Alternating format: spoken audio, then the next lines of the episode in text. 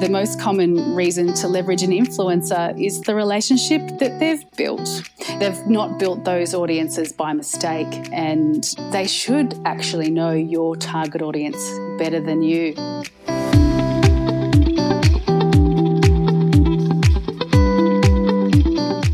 Hello, and welcome to Marketing to Mums, the podcast, the show which helps marketers, business leaders, and entrepreneurs sell more effectively to the world's most powerful consumer, mums.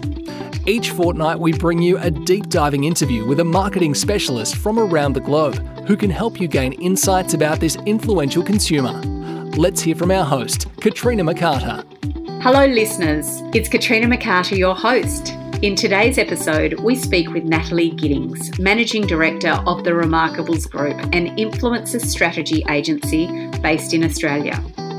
Today, we are exploring how brands can successfully use influencers to grow sales amongst mums.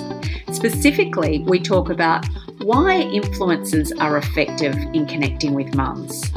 We make the important difference between celebrities and influencers we cover off the biggest mistakes brands make when they engage influencers. We talk about whether influencers work best on a short or a long term engagement. We cover off the rise of micro influencers and talk about the growing concern about fake followers and what brands can do to protect themselves. And finally, we talk about how to measure an influencer's effectiveness. Now, I've seen some incredible results from using influencers. In fact, one of my clients received a month's worth of online orders in less than 48 hours after engaging an influencer. So sit back and enjoy Natalie's insights into developing your brand's influencer strategy.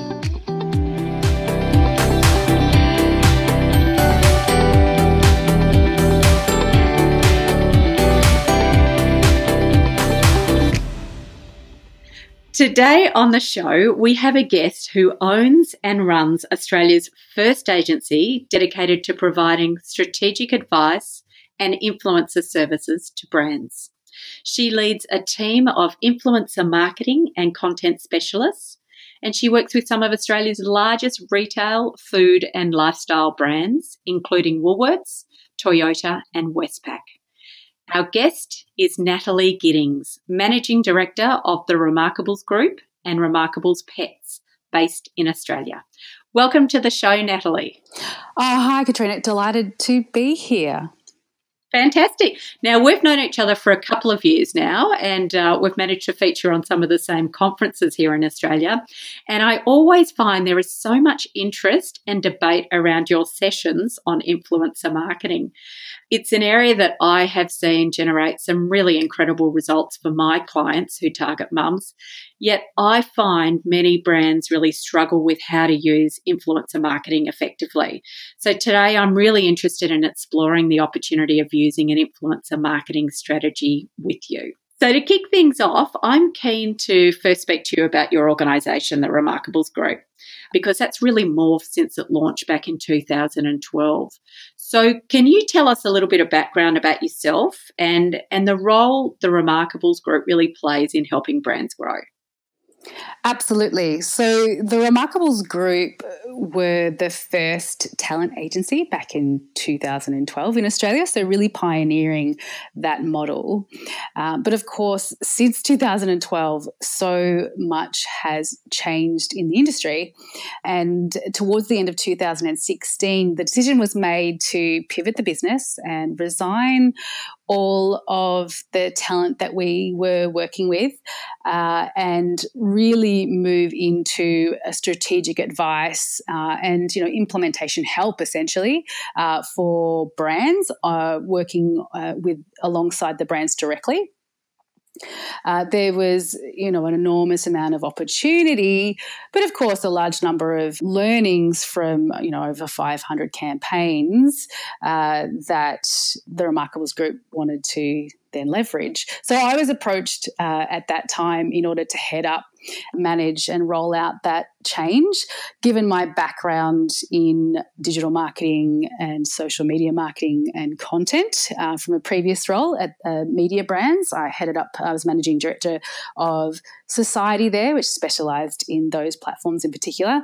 And the remarkables group was one of our key suppliers um, and influencer marketing was you know one third of the activity that we were running on a on a daily basis. So for me it became a, a really interesting opportunity because i could see, you know, I could see on the horizon where the industry was going as a whole. You know, people no longer just rolling out sort of piecemeal once off programs. They're becoming an embedded part of a, a, marketing plan.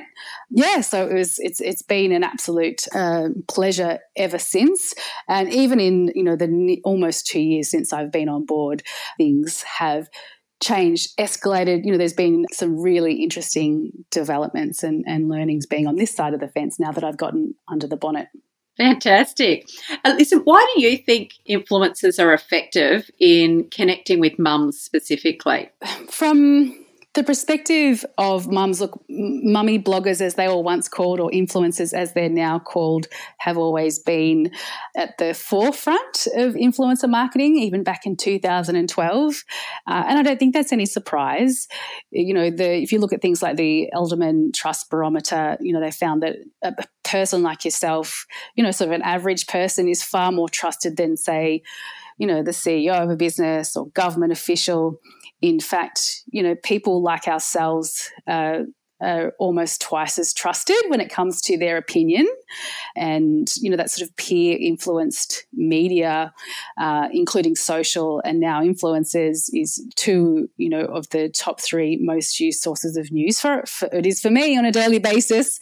And the, you know, the most common reason to leverage an influencer is the relationship that they've built with their audience. I know they talk about them being content providers or creators. There's you know there's definitely a, a move to to to push you know push in that direction calling them content creators, but they're they're actually much more than that. They've got that ultimate partnership, really, you know, with your target audience. Yeah, look, I actually see them as really big on that third party endorsement that brands require as well, and I think that they can be great used in that in that fashion as well. If you've done your research and you've used the right criteria to identify those influencers, they should actually know your target audience better than you. You know, they've not built those audiences by mistake. Uh, and it, there's been, you know, often they've got a 24 hour news cycle in, ma- you know, maintaining and managing those audiences and interaction.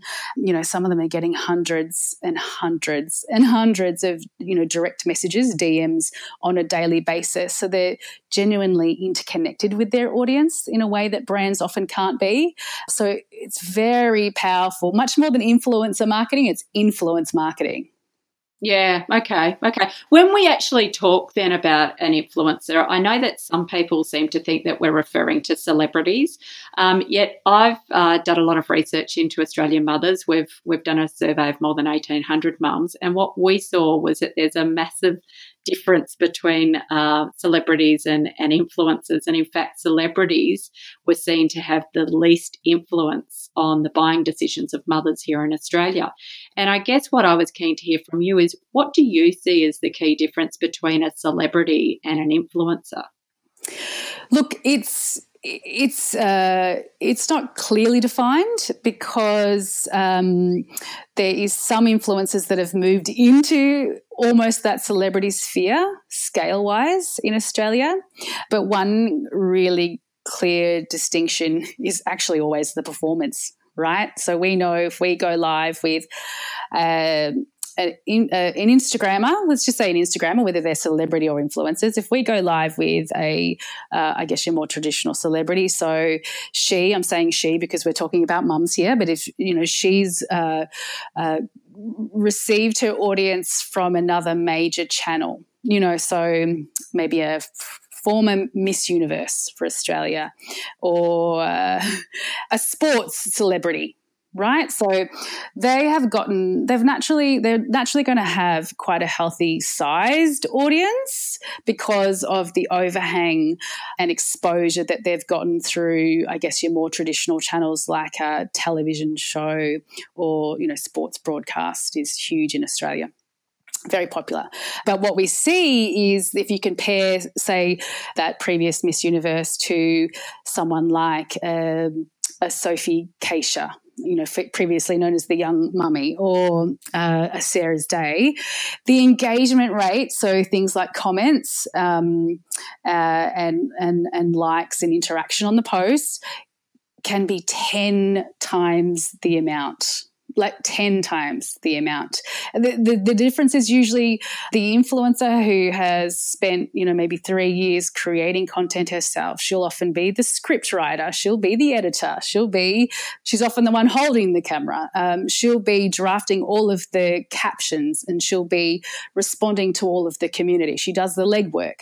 I guess a more traditional person that is a celebrity in that celebrity bracket, you know, she needs a film crew. She turns up to the shoot and returns home afterwards. She wouldn't know how to edit the video herself, so she doesn't know how to make the you know the optimum edit on her for her own benefit. I'm sure that very skillful, and there's other assets and there's other reasons why you would use that type of talent. But you know, it, there can be confusion where people thinking you know thinking that they're getting great influencer content, but it usually falls very flat.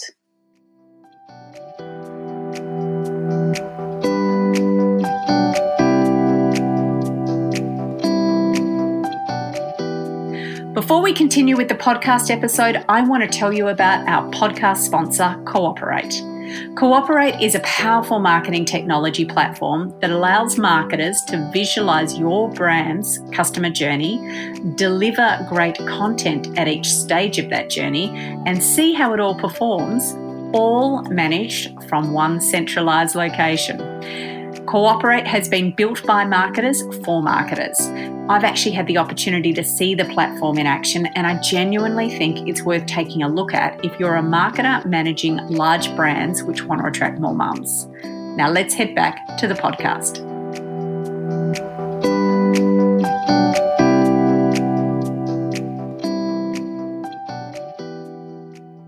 Look, it's really interesting. We found that Australian mothers found it actually quite a turn off to to see a celebrity endorse yes. a product. They felt that it was very much just a, a transactional arrangement, and it was something that that pushed them away. It probably did more damage to a brand than benefit them. Yeah, absolutely. And again, just taking uh, something on face value, in other words, the way that it looks, if it's hugely aspirational, it can be a real mismatch to actually who's buying your product. Yeah, absolutely. Absolutely. That's actually a really good lead into the next question that I wanted to ask you, Natalie. What, what are some of the big mistakes that you see brands making when they're engaging with mum influencers? Uh, with mum influences, look, uh, leading on from previous comment, one of the things that we're paying very close attention to with our data at the moment uh, is the, you know, from a social listening perspective, in other words, looking at the commentary that's happening on the post. Uh, I haven't quite figured out what to call it yet, but uh, there's this reoccurring theme on influencers you know so your your very traditional influencer you know someone who maybe shares on a regular basis behind the scenes what's really happening in her life you know that moment where she's overwhelmed because she can't keep on top of her her meetings for her business or her day job versus keeping up after a couple of toddlers who have destroyed the lounge room and she's got friends coming over that evening and she's sharing quite blatantly quite honestly quite behind you know what you would normally normally see as behind closed door type of experiences the key difference between what we're seeing on some of her posts that go, are going live with you know that are sponsored by brands is this uh, intention to buy i don't know if i'm going to call it itb or intention to purchase uh, this people are genuinely responding to this recommendation of these products that they've trialed and tested and used in their own homes, and their own families, with their own kids. This intention to buy uh, is incredible. So, you know, up to 50% on some of the posts that we've seen in the most recent. So that influence is growing and growing and growing. It's, it can be really easy to, to work with some of the, the bigger traditional celebrity names but and you'll see comments, lots of emojis, lots of oh you're so pretty, oh I love you, and you're so gorgeous and oh you're so cool, you know that type of commentary, but nothing referenced in the product that's mentioned. You know, there's no actual tie back. There's nothing strategic about that content. You know, so if you've done the right identification and working with the right influencers, then you should actually start to see an uplift in intention to buy, and it'll be very obvious. It'll be very obvious. Yeah. Okay. Okay, so I know that you've put together a white paper in in recent months around uh, the the biggest mistakes brands make. Could you maybe tell us one of those, one or two of those? Could you share that with with us, and then we can put the um, actual white paper link into the show notes as well for our listeners. Absolutely. Uh, what, my top one, uh, my top one, I guess, coming from a, a marketing background, is the not optimizing over time. Uh, optimizing. It's a terribly, uh, it's such a jargon, piece of jargon, that word. So I'll break it down. But, you know, when you've got a plan in place, one of the, the key components of any plan is to make sure that you've got the right KPIs in place, so the right metrics that you're measuring, meaningful metrics that you're measuring. And if you've planned it correctly, you've, uh, you've connected your objective to an outcome, a KPI a metric. But, you know, you are using, you know, particularly in influencer marketing, there's different influencer types, there's different channels, there's different formats, there's a whole heap of different ways to use each of those channels now. And hopefully you've aligned it with a key message. So, you know, once you've gone live with the program, there needs to be a recalibration, maybe on a quarterly, um, ideally on a six monthly minimum rotation where you will identify what is working the best for your program and dial up what is not what is working and you know really and gut what isn't working. And that's what optimization is identifying what is working and what is not working and changing your plan accordingly so that you've got the best use of budget. We like to work from a zero budget planning perspective. So that means starting afresh every six months and using each of the different components of a plan in its in its best light. Uh, so optimizing. Yeah, okay. Are you finding that a lot of brands aren't actually optimizing? Well, you can't. If you're thinking about it from a campaign by campaign basis, it's very hard to. If you're doing, uh, you know, maybe one or two activations a, a, year, it's very hard. If you're doing it a last, you know, it's a last minute tactic that you're throwing in because someone told you it was a great idea, you can't optimize that activity. If no one's actively measuring it regularly and going through and doing the analysis, you won't know what to optimize. So that has been probably the most exciting part of working with brands on six and 12 month programs on a regular basis as opposed to just a, a, you know identifying some talent and um, and hoping and hoping that it'll work. So we're 18 months down the track in a number of these programs now, and they are they're sharp. There's no wastage. Yeah, influencers they get on board because they know what what's being responded to, what's really working. They'll feed the, they'll feed those insights back, and uh, so that's the the, the biggest mistake, not optimizing, but not everyone's in that position to be able to do that. Yeah, okay. So, it, looking at that, then, do you think that brands should be looking at using an influencer marketing strategy for short term campaigns, or is it more a long term engagement process? Oh, look, statistically, from all of our data, ongoing work with influencers, so in other words, really looking at them as a brand partner always gets the greatest results. Uh, you know, sometimes, you know, three or four times better the results. Wow, three or four times. That's massive. If you think about it from an audience perspective, uh, I'm following her, you know, the reason why I'm following those influencers, and this is again from our own third party data research, is because it's like following a friend. So I'm I'm genuinely invested in her life. You know, I Sophie Cachia, I know the names of her children, you know, so and if she's very protective of exactly what will go on her channel and what won't go on her channel and what brands she will endorse. And there's a lot more no's than there is yeses, right? So if I trust her as a friend, then then a brand that uh, they've taken some time to correctly identify whether she's the right match for us or vice versa, then as an audience member, I believe that endorsement. It becomes that authenticity be- drives a huge amount of believability. Uh, and if it shows up once or twice, that product shows up once or twice, I'm going to be very skeptical as to whether she genuinely uses it in her life on a day to day basis or on a bi weekly basis, if this is something that she really uses. I'm, I'm, I'm going to be looking for I'm looking to see whether this is something she actually does use on a regular basis.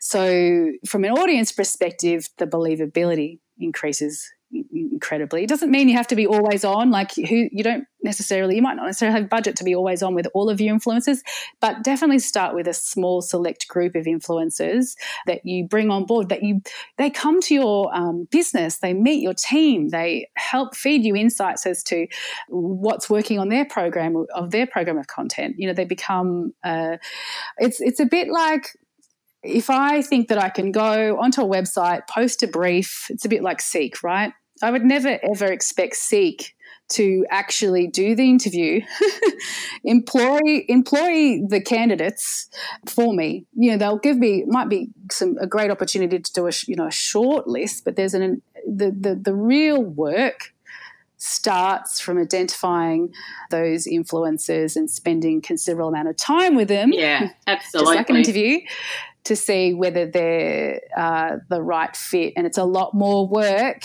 Um, and that's why I say probably start with a smaller group of great influencers in a brand partnership role as opposed to a PR pitch. Yeah, absolutely. That's really, really good advice, Natalie. I appreciate that. Listen, one of the things that I wanted to, I wanted to just change tact a little bit here. And I want to say that I've really noticed kind of over the last 12 to 24 months, there's been a real rise in the interest in the use of micro influencers. I've particularly picked this up in the beauty category, but I'm also seeing the use of micro influencers really big in overseas markets as well. And I wanted to get your thoughts around how do you define, you know, what what is a micro influencer, and what kind of results are you seeing between the use of micro influencers versus these kind of more established larger influencers, and and is one better than the other? Yeah, good question. Um, look, one is potentially better than the other.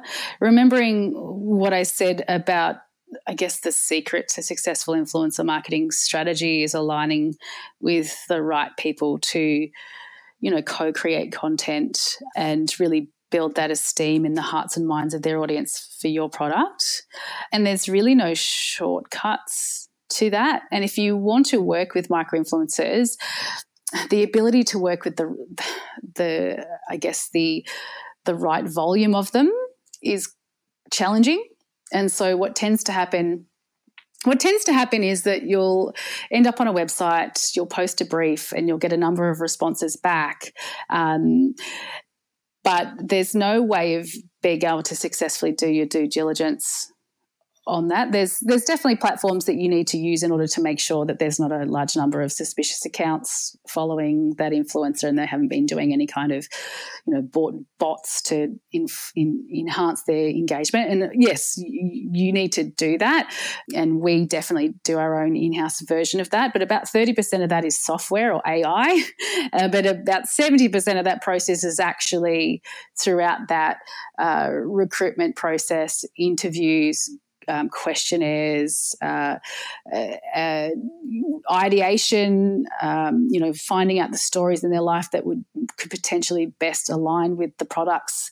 Uh, so there really is no shortcuts. But what's happening is that uh, with micro influencers, the, the desire to work with as many as possible, people are definitely skipping those steps.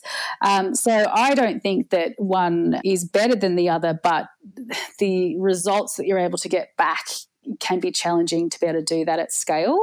So, you know, and there, will be certain levels of, um, you know, maybe a, a once off activation that we might do in a 12 month program at a micro um, influencer level.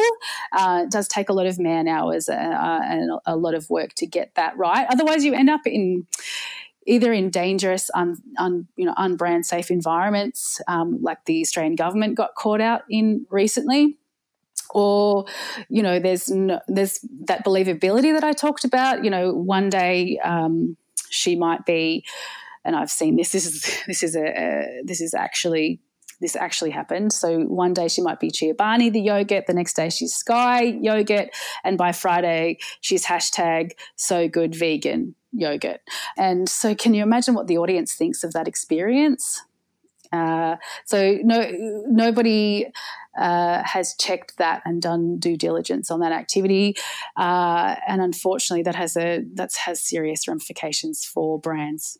Yeah, absolutely. So I guess what I'm hearing from you then is approach the micro influencers with some caution because of the level of resource that's going to be required to do your uh, validation on on that particular on those particular influences. Yeah, if they're your customers, that's different. Like if these are people that are genuinely using your products on a day to day basis, and um, they're using, you need to have some kind of program, active program in place to be able to work with them. Uh, you know, it could be something as simple as they get a, a they get the catalog sooner than everybody else. Uh, you, that we like to build in a community level program, but focusing exclusively on micro influencers for working with micro influencers' sake is not the right approach.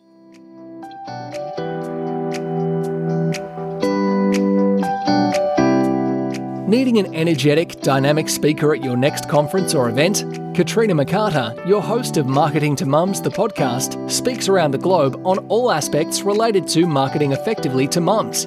You can download her speaker kit at katrinamccarter.com or contact her directly on LinkedIn via her profile, Katrina McCarter.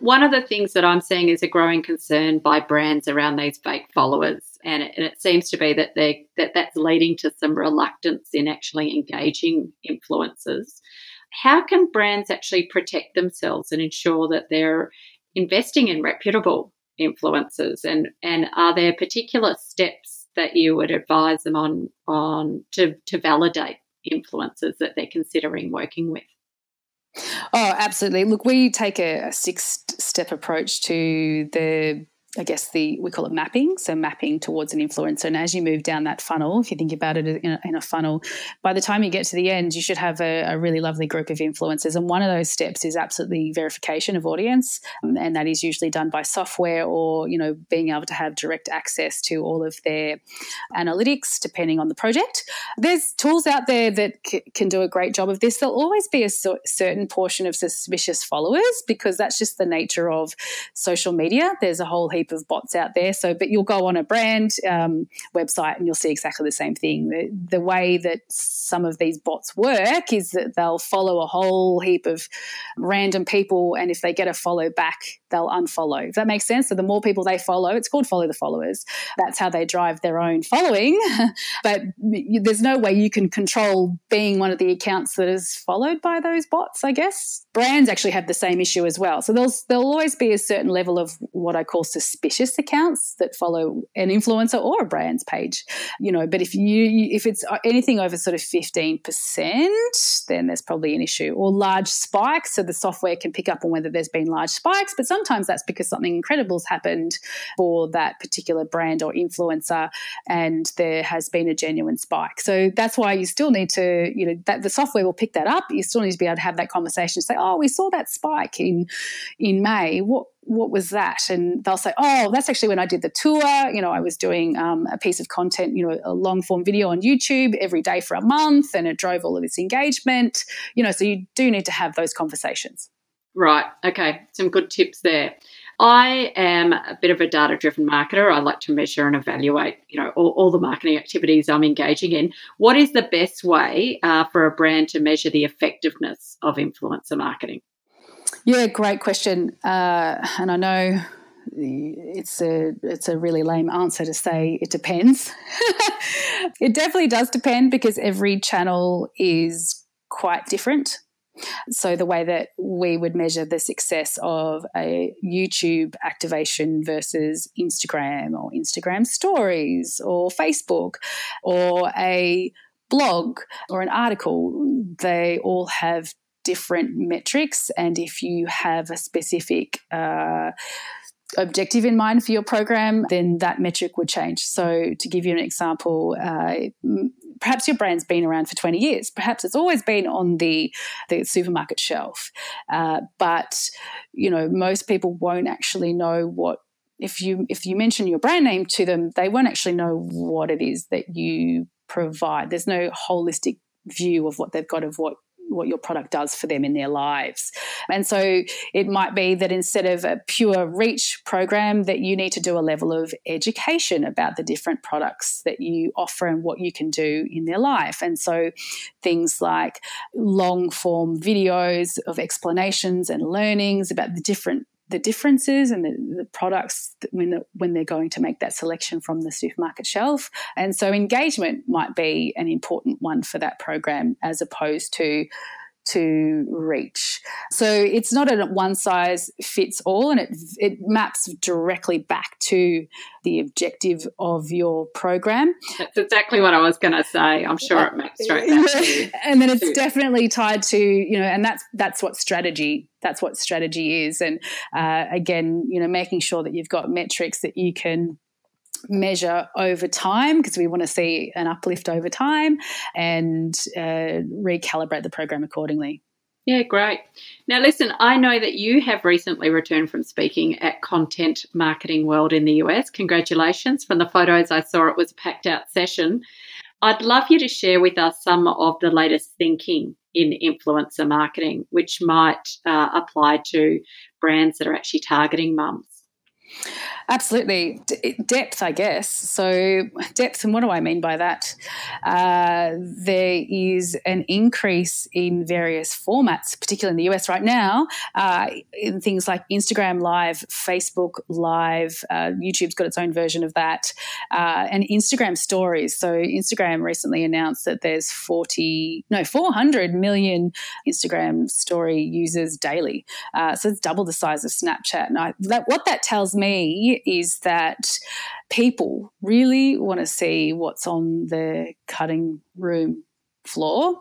And it's really hard to overproduce that type of content. Uh, in other words, you know, make it high spec and I guess very glamorous and aspirational because it's in real time, it's at strange angles, it's it bleeps out, the connection might not be as strong and so it's a little bit fuzzy and it's often shot in someone's kitchen and and that type of thing. So there's there's definitely again a shift towards the more authentic if you look at the numbers, the sheer numbers of things like Instagram and Instagram Live. So, you know, it's not just a format change for me, it's a mentality change that brands are going to have to get their, their heads around. I completely agree, agree with you on that one, Natalie. That's something that we've seen in our research as well. Mums do want to see what's on the cutting room floor, they want you to be real. And I think that what we're also seeing is that mums aren't as aspirational as a lot of brand marketers think that they are.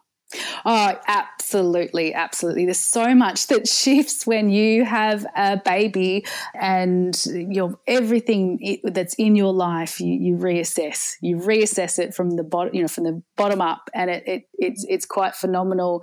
You know, I honestly uh, mourn and miss the opportunity to have influences that I see now. When I had my when I had my small children, my youngest is 12 now, and I would have loved that level of transparency and encouragement that other people were going through and doing, you know, do, having to do the types of things that happen when you become a mum, that would have been absolutely wonderful. And it's the best, you know, the, definitely the best benefit, you know, with working some of, with working with some of the influences that we get to work with on a daily basis. Yeah, listen, that's fantastic. So depth was one of the key takeaways. Was there what was there another takeaway that that you might be able to share with us? Look, there is when I say long form, I've got to be careful. So longer edits. Uh, so obviously podcasting, you're doing a podcast, which is terrific. Uh, anything on uh, anything on YouTube, given that uh, there's so much time spent on that channel, and it actually optimizes towards longer content. So there has to be a plan in place for brands to be able to again rethink uh, the length of content. We spent so long going from 60 seconds to 30 seconds to 15 seconds to six seconds. There, there has to be a plan and start to think about influencers as part of that plan to, to produce your own content and how you can integrate that program into your own website, into your own email marketing database, into your own channels. Uh, I guess, again, a benefit of working with influencers on an ongoing basis is to be able to have them on the plan to create those key assets that you need to be producing. Uh, on a regular basis, so yeah, integration and and and because of the the complexity and how hard it is to be able to produce. You know, brands find it so hard to produce content at that scale and level, of cost effective way. Influencers can actually be part of that program. Mm, fantastic. Now, listen, what's next for the Remarkables group? There's some really interesting things going. Doing a whole heap of training at the moment. Um, there's still only a handful of brands that have a, a dedicated influencer resource in house, and so you know the, they've got a, a few non-specialists trying to run the program. Uh, so we're doing a lot of training, which is really exciting. We're producing a podcast from with an influencer for a brand, which is again really exciting. So really moving into that owned space the a number of the the, the brands. Uh, but 2019, I honestly thought that 2018 was a big year and lots of developments. But there's a lot of brands getting in early for their 2019 programs, which is um, which is really exciting because it's not far away now. No, I'm deep in uh, 2019 already. I think by quarter four, no one's sitting in, in, in the current year. They're they're thinking about the next year. So sounds like it's a really exciting year coming up for you. Yes, Listen, now, if, people actually wanted to get in contact with you, what's the best way for them to do so? Well, of course, our website, theremarkablesgroup.com.au. Uh, I'm often tweeting about all things influencers. At uh, my handle is Natalie Giddings on Twitter, and uh, of course, we are on Instagram, the Remarkables Group. Uh, but yeah, maybe just drop me an email. Fantastic. Well, listen, uh, for everyone who's listening, I will make sure that uh, Natalie's details go into the show notes as well. I can vouch that Natalie is very active on Twitter if you're wanting to get her straight away. Can be a great format as well. So, Natalie, it has been really interesting. Uh, exploring the use of influencer marketing with you today. I wanted to say thank you for being part of Marketing to Mums, the podcast. Thank you so much, Katrina.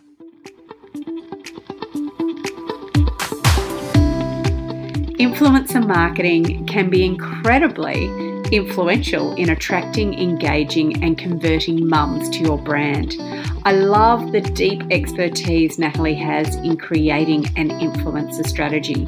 She really is considered to be a pioneer in this area in Australia, and I highly recommend you download her white paper that will be available via our show notes.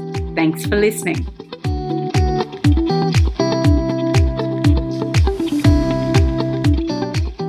You've been listening to Marketing to Mums, the podcast, the show which helps you drive sales and profit in your organisation by developing a deeper understanding of the world's most powerful consumer, mums.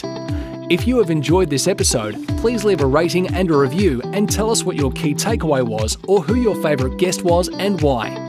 If you would like to get the show notes from today's episode or any of the links mentioned, all you need to do is head to marketingtomums.com.au forward slash podcast. Don't forget to sign up to receive an email to let you know when the next episode is released. Thanks for listening.